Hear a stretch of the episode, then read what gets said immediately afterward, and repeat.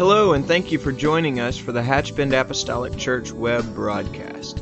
In our society today, some, and yes, sadly, maybe even most, question the value of preaching in their lives.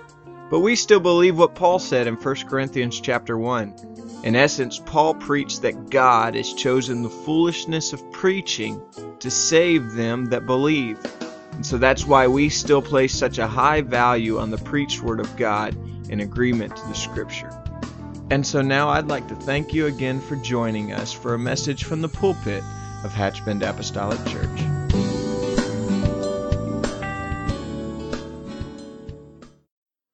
My, what a great presence of the Lord is in this place. Amen. I just feel a, a sweet presence of the Lord. Just a, a peaceful, calming, moving of His Spirit. I believe that in the service this morning, God is touching hearts.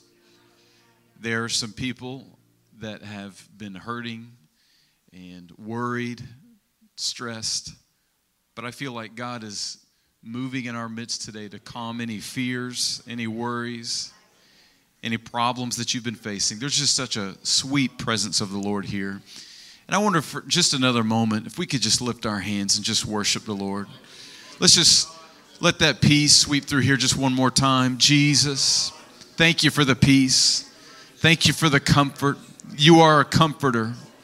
You are our everlasting Father. You are the Prince of Peace. In every situation, in every trial, in every circumstance, you are the Prince of Peace. You're a waymaker, God. You work miracles. You do things so great. And we praise you this morning. We thank you this morning. Thank you, Jesus. Well, it's good to be back here in Hatchbend with you all. Good to be back with you. We didn't know till yesterday we'd be here, but we're happy to be here. It's good to be here. Um, we give honor this morning to your pastor, Pastor Boyd, and Sister Boyd, who are, we've got youth camps coming up this week, the district youth camps, and they are hard at work at the campgrounds, and they are, they are burning in the daylight, getting ready for youth camps, and we are excited about youth camps this, this Monday. Is anybody going to youth camps this year? Anybody? All right, we got, we got a few adults going to youth camps. I think the adults enjoy youth camps as much as the young people do.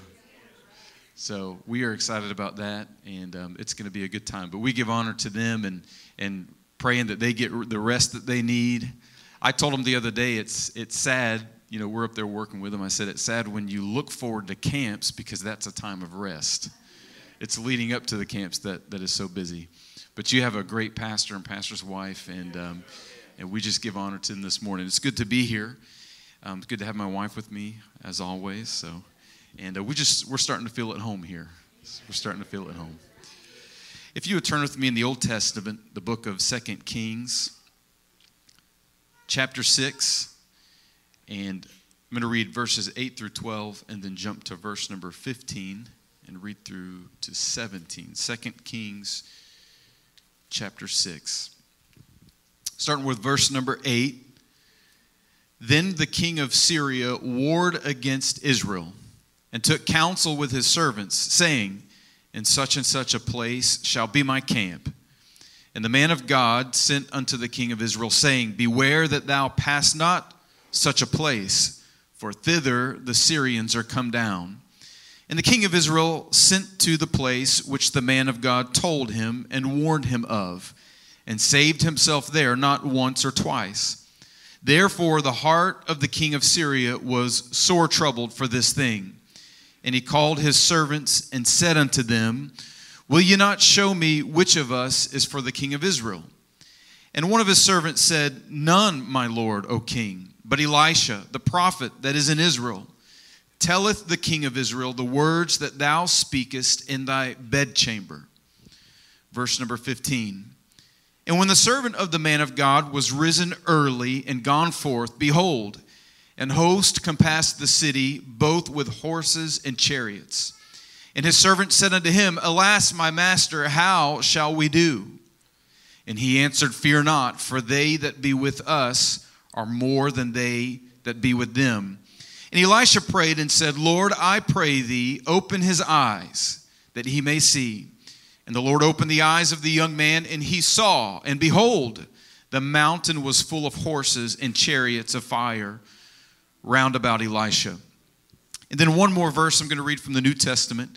You don't have to turn there. You probably know this verse, Hebrews 11, verse number 1. You can say it with me if you know it. Now, faith is the substance of things hoped for, the evidence of things not seen. Today, I want to preach this simple thought Lord, open our eyes that we may see. Lord, open our eyes that we may see.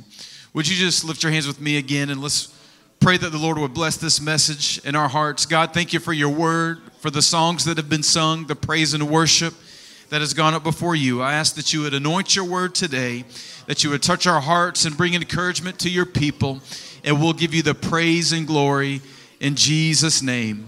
In Jesus' name, everybody said, in Jesus' name. God bless you. You may be seated.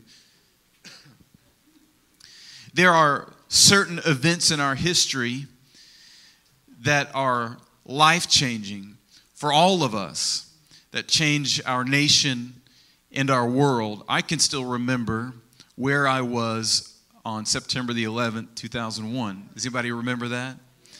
I can remember listening to the news and and watching the events unfold and seeing the footage and just being in complete shock. And at the time, um, just about to graduate high school, I thought I'm going to get out of high school here and I'm going to be drafted because this is World War III. And I thought this is this is just this is it, you know. And uh, it did change the way that we live. You know, you can't get on an airplane today without them checking all your bags and going two or three times through the the scanner and and all that stuff. And and I worked. I used to be in banking and they monitor bank accounts now like they never have before. Any international activity that is going through bank accounts, they monitor it very closely. And there are certain countries that you can't do business with, or they will shut your business down or close your account. They just monitor these things so closely. So, September the 11th was a life changing event. And some of our young people don't remember what life was like before September 11th but it was much different. And that's the case with COVID. Does anybody remember what life was like before 2020? Does anybody remember being able to go into a restaurant and, uh, you know, not have to stand six feet apart from everybody, not have to wash your hands or, or you know, use the hand sanitizer over and over again? My wife and I like to go to Disney you go to Disney now, even in the 100 degree weather in the summer, you've got to wear a mask while you're walking around, unless you're sitting down eating and, and drinking, because COVID recognizes when you sit down and eat and drink and it doesn't attack anybody. So it takes, it, it takes a break when you take a break. It's amazing how that works. And it used to be weird, it used to be strange when you saw somebody with one of these. Does anybody know what this is? A mask. This is a designer mask, an FSU mask for all my FSU fans out there. I keep forgetting I'm in Gator country. You can, they have Gator ones too, so you can get one of those. But these used to be weird, right? You'd see somebody walking with a mask and you go, what is wrong with them? Something, something strange. But now it's strange to see somebody without a mask. You get looked at weird and and, and people are wondering why you're putting their health at risk, you know, why you're, why you're, you're threatening their, their life with, without wearing a mask. But these, these have become commonplace. And I read an article recently where our, our young people, they're calling this the COVID generation because they said a certain age group, I can't remember what the age range was, young children, they will not remember what life was like before COVID. It's been that, that life altering. It's been that, that much of a change. So it's a sad thing to think that this is, this is the norm now. But what it is, is we are, and, and I remember in the early days of COVID, you may have heard this, but they said we are at war. They said we are at war with an invisible enemy, a microscopic enemy, something that you can't see, something that, that is there, but you can't feel, something that is there, but it's not tangible. But we have, as a society, learned to respect an enemy that we don't see in, in sickness, in COVID, in disease. And so we've learned to respect it. We may not see it, but we know that it's there. And you think twice, you know, we may laugh and make fun of it, but now you think twice before touching that handle. You think twice when when somebody's coughing like Brother Daryl Townsend just did. You think you look at somebody strange when they sneeze, right? You think things when they when they do that. You know, we, we're conscious of it. We don't see the microscopic germ. We don't we don't see it, but we understand and we have a respect that it's there.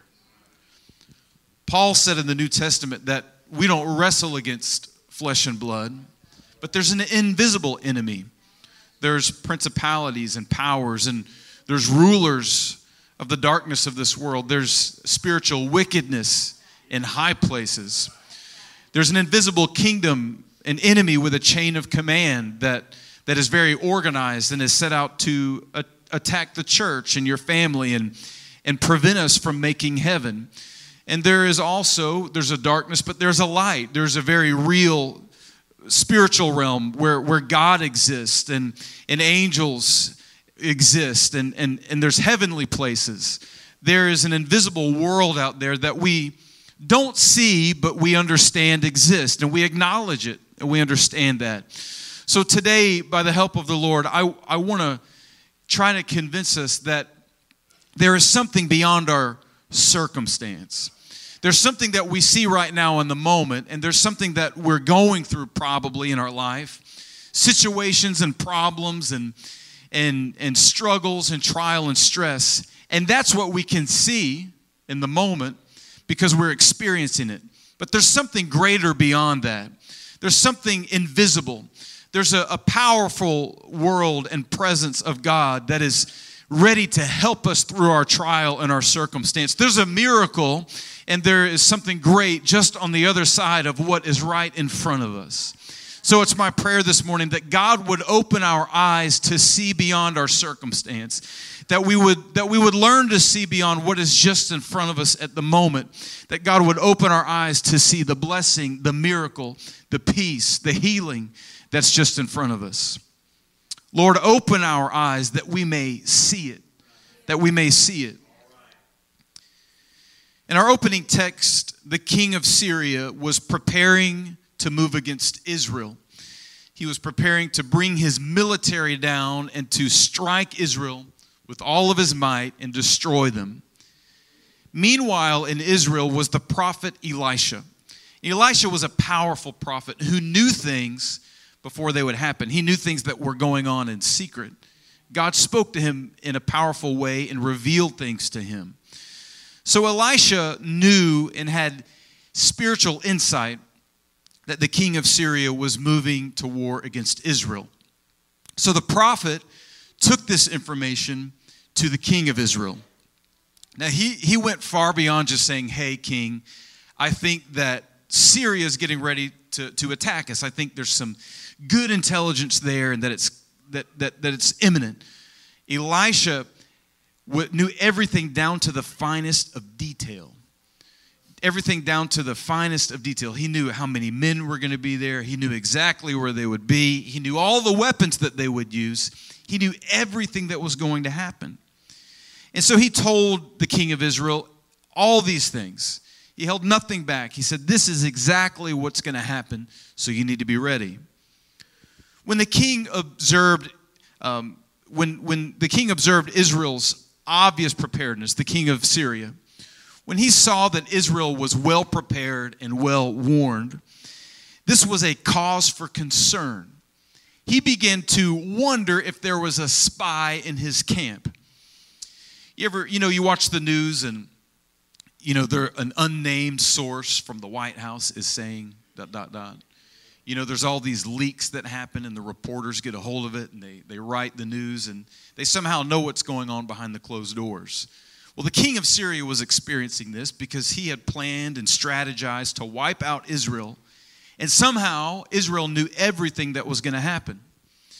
Was there a spy in his camp? Was somebody betraying him? who was feeding the nation of Israel this vital information and intelligence. So he began to question his servants Are you betraying me? Are you telling the secrets? Who in my company can I not trust? But it was told to the king of Syria, it was explained to him that there is no spy in the camp. There's nobody here that's betraying you. There's nobody that's taking these secrets behind closed door and doors and giving them away.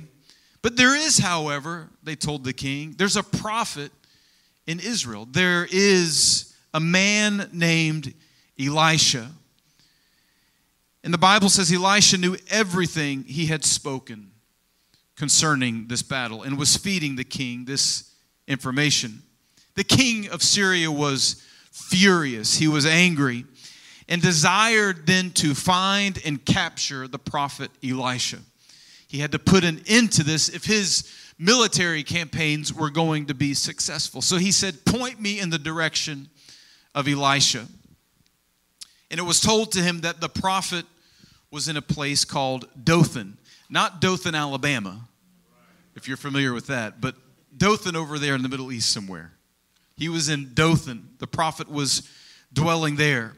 So the king gathered together, the Bible says, a great and mighty host of horses and chariots, armored men, swords, spears, shields.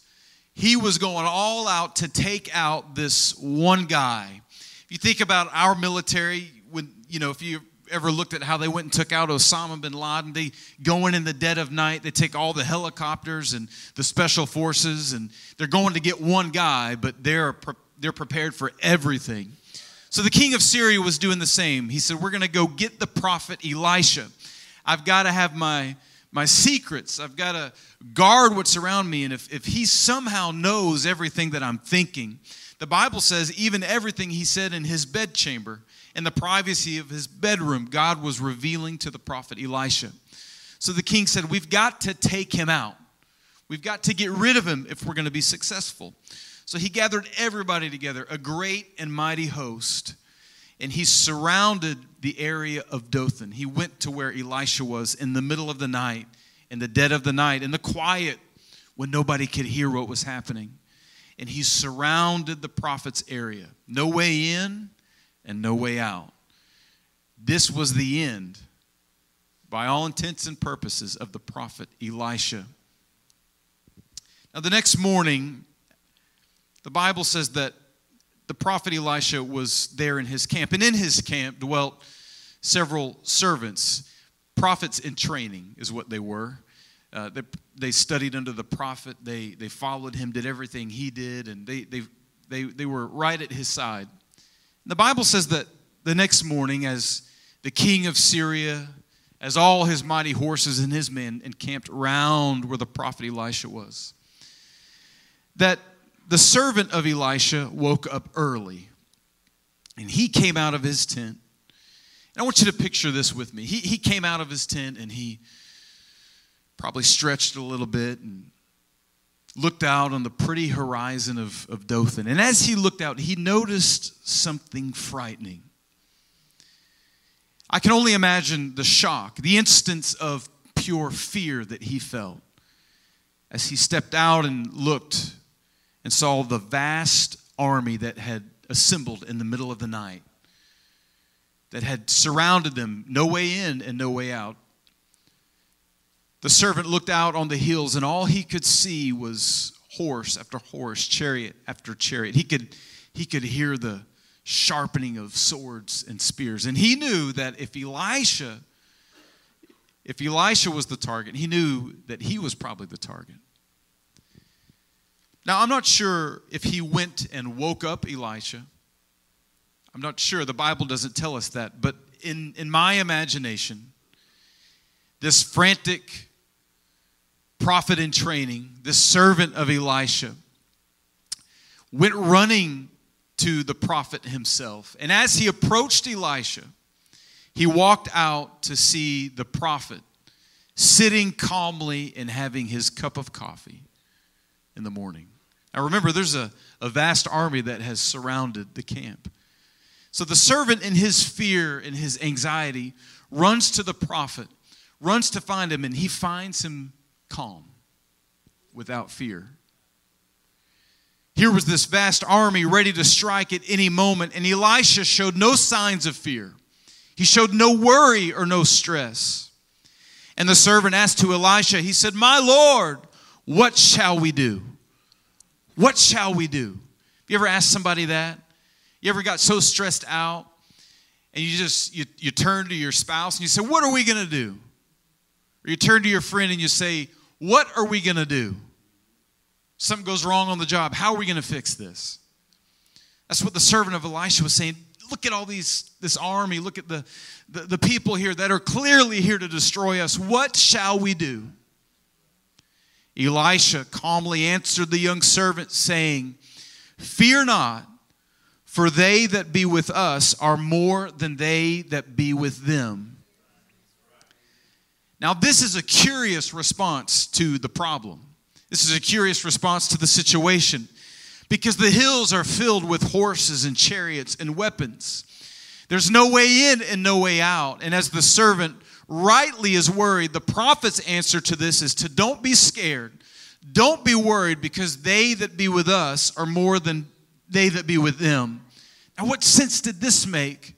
This was a small encampment of prophet of a prophet and his servants. Yet he's saying there are more here on our side than what are on their side. As the army stood ready to charge the city in a moment's notice, and as the servant of the prophet stood there and began to cry out in fear at the sight of the army, Elisha then, in this moment, prayed a simple prayer. He said, Lord, I pray thee, open his eyes that he may see. Lord, I pray this, this young servant here that you would open his eyes that he may see. As the enemy began to come down toward him, Elisha prayed to the Lord to strike the enemy with blindness. And as the Lord opened up that young prophet's and training's eyes.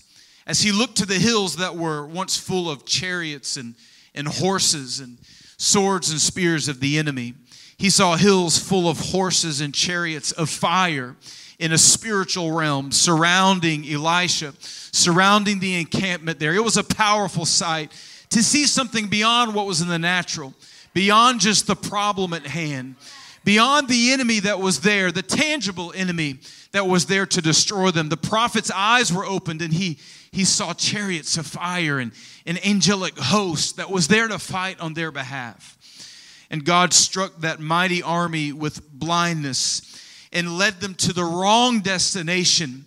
And they did not even attempt to attack Elisha and his servant, but they were so confused and they were so blinded and taken on the wrong direction. God had mercy on Elisha and his prophet. God had done something miraculous in that moment. The Lord had delivered Elisha and Israel from certain death. In this powerful example of seeing beyond the circumstance. At times this morning, we find ourselves much like the young servant of Elisha. We're so bombarded by the obvious circumstances of life that our vision is blocked from seeing beyond that into the invisible world. Our problems and our fears become so big, and in turn, our faith becomes so very small. But we've got to pray this morning. I encourage us. We've got to pray that simple prayer Lord, open our eyes that we may see. Now, I've used I've used this example before, but it's much easier in life. It's just who we are. It's so easy to focus on the negative. Right? It's so easy to focus on the negative things, the tangible things, the hill that surrounds us with trouble, with chariots and, and horses, and a host that intends to destroy us. It's so easy to focus on those things. It's much harder to believe, and, use, let's use this example. If you got a call on the phone and it was sound like a radio voice and they said you've won a million dollars you'd laugh and hang up the phone. But the first bad report you get from the doctor you're ready to go grab a backhoe a shovel and go out back and start digging your own grave. Because it's easy to believe those bad things. It's so easy to accept the bad news the bad report than it is to accept the good report. It's just how we are wired. It's just how we're built. We, we accept and believe the bad things before we can believe the good things. Even Jacob in the Old Testament, perfect example. He believed the evidence that was before him in the bloody, dampened coat of his son Joseph. Genesis 37, 31 through 33 Joseph was the preferred son of Jacob. Jacob loved Joseph.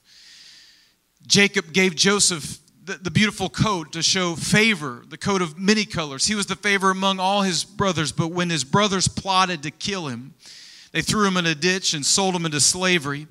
They took his coat from him and dipped it in the blood of an animal. And the Bible says, and they took Joseph's coat and killed a kid of the goats and dipped the, goat, the coat in the blood. And they sent the coat of many colors, and they brought it to their father and said, This have we found. Know now whether it be thy son's coat or not. So they're saying, We've, we've, we found this coat. We don't know if this is Joseph's or not. Can you tell us, Dad? And the Bible says, And he knew it. Jacob knew it and said, It's my son's coat. An evil beast hath devoured him.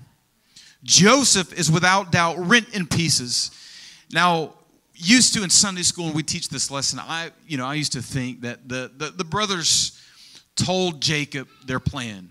They said, you know, a, a beast has ripped your son apart.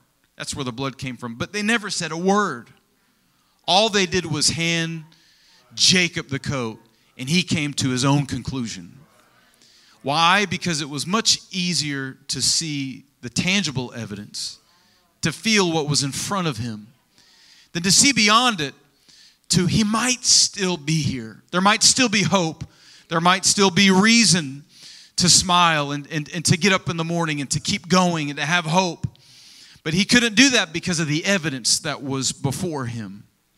But if he could have only prayed, God, I, I know what's here in front of me. I know that it looks bad.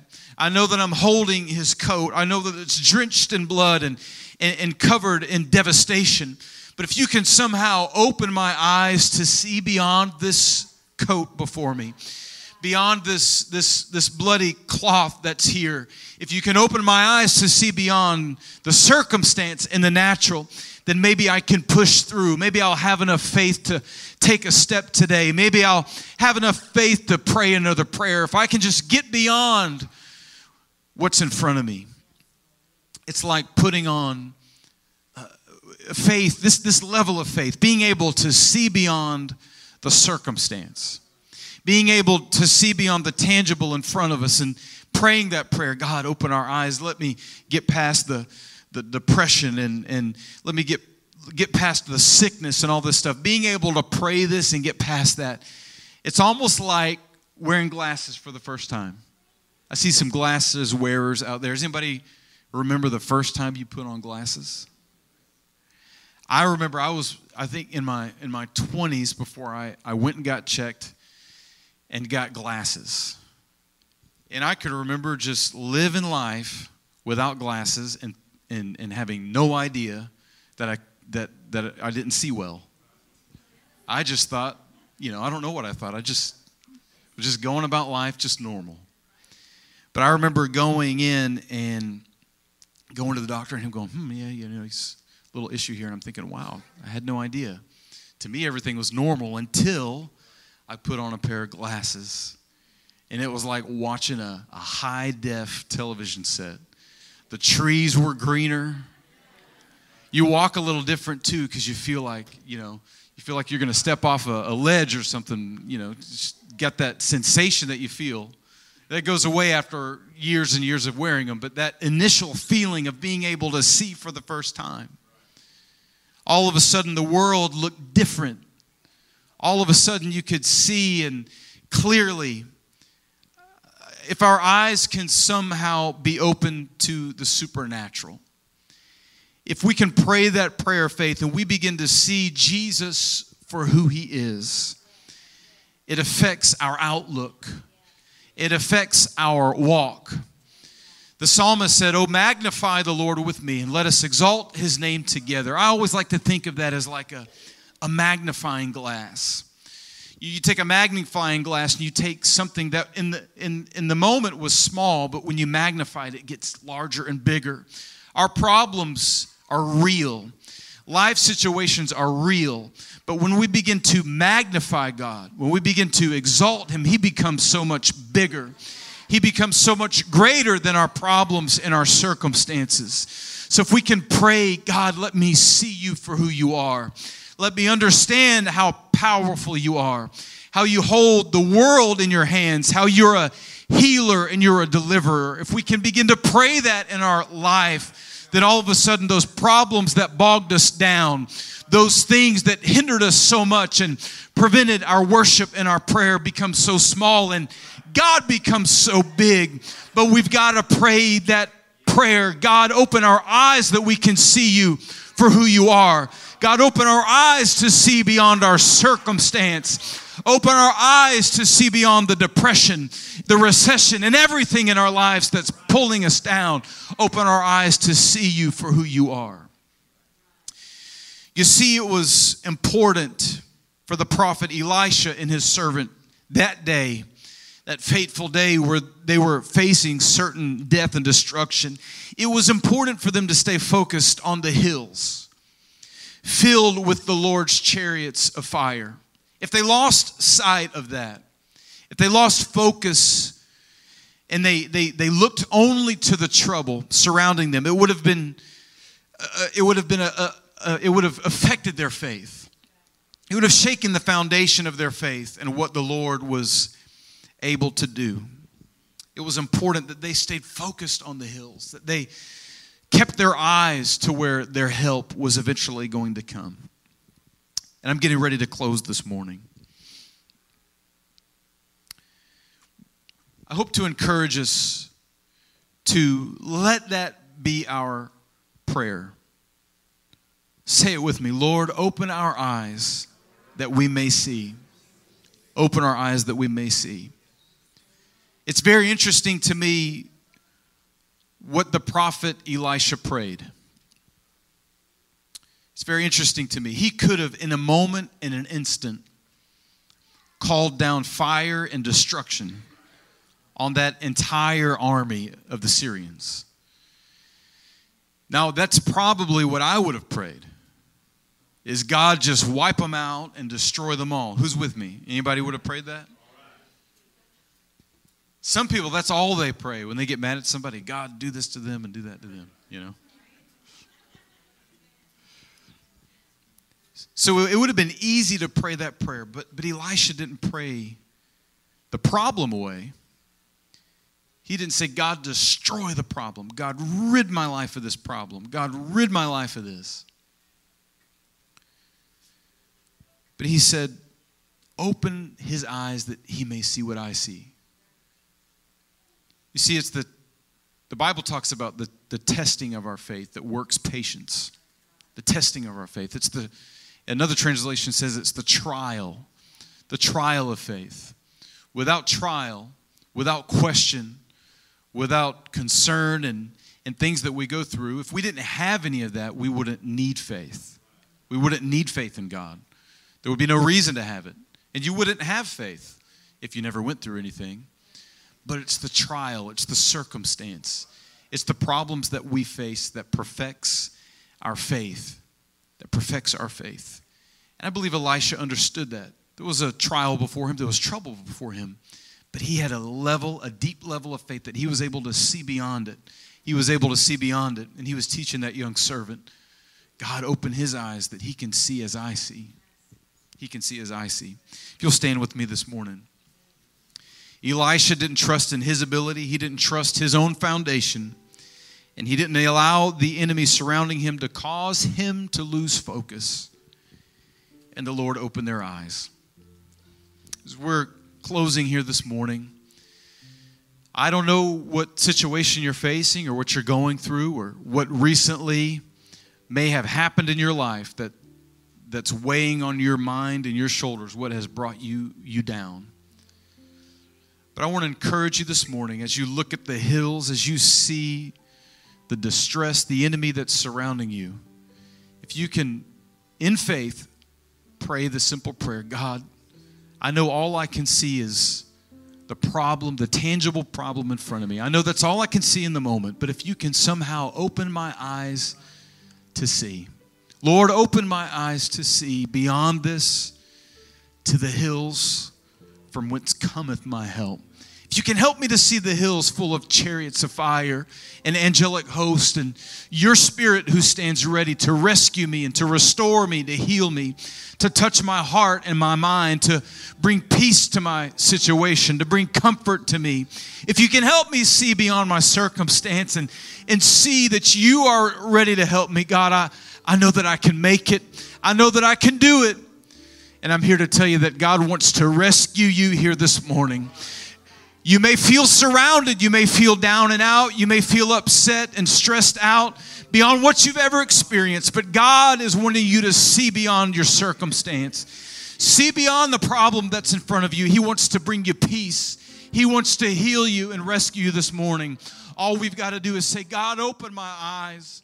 Open my eyes, God, and help me see.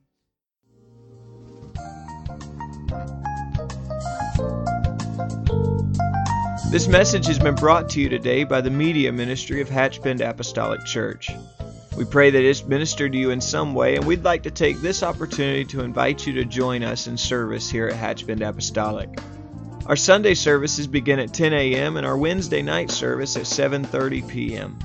For any more information or to speak with our ministry staff, please feel free to call our church office at 386 935 2806 or you can visit the contact link here on our website. Again, thank you for listening, and we pray God's richest blessings on you and your family.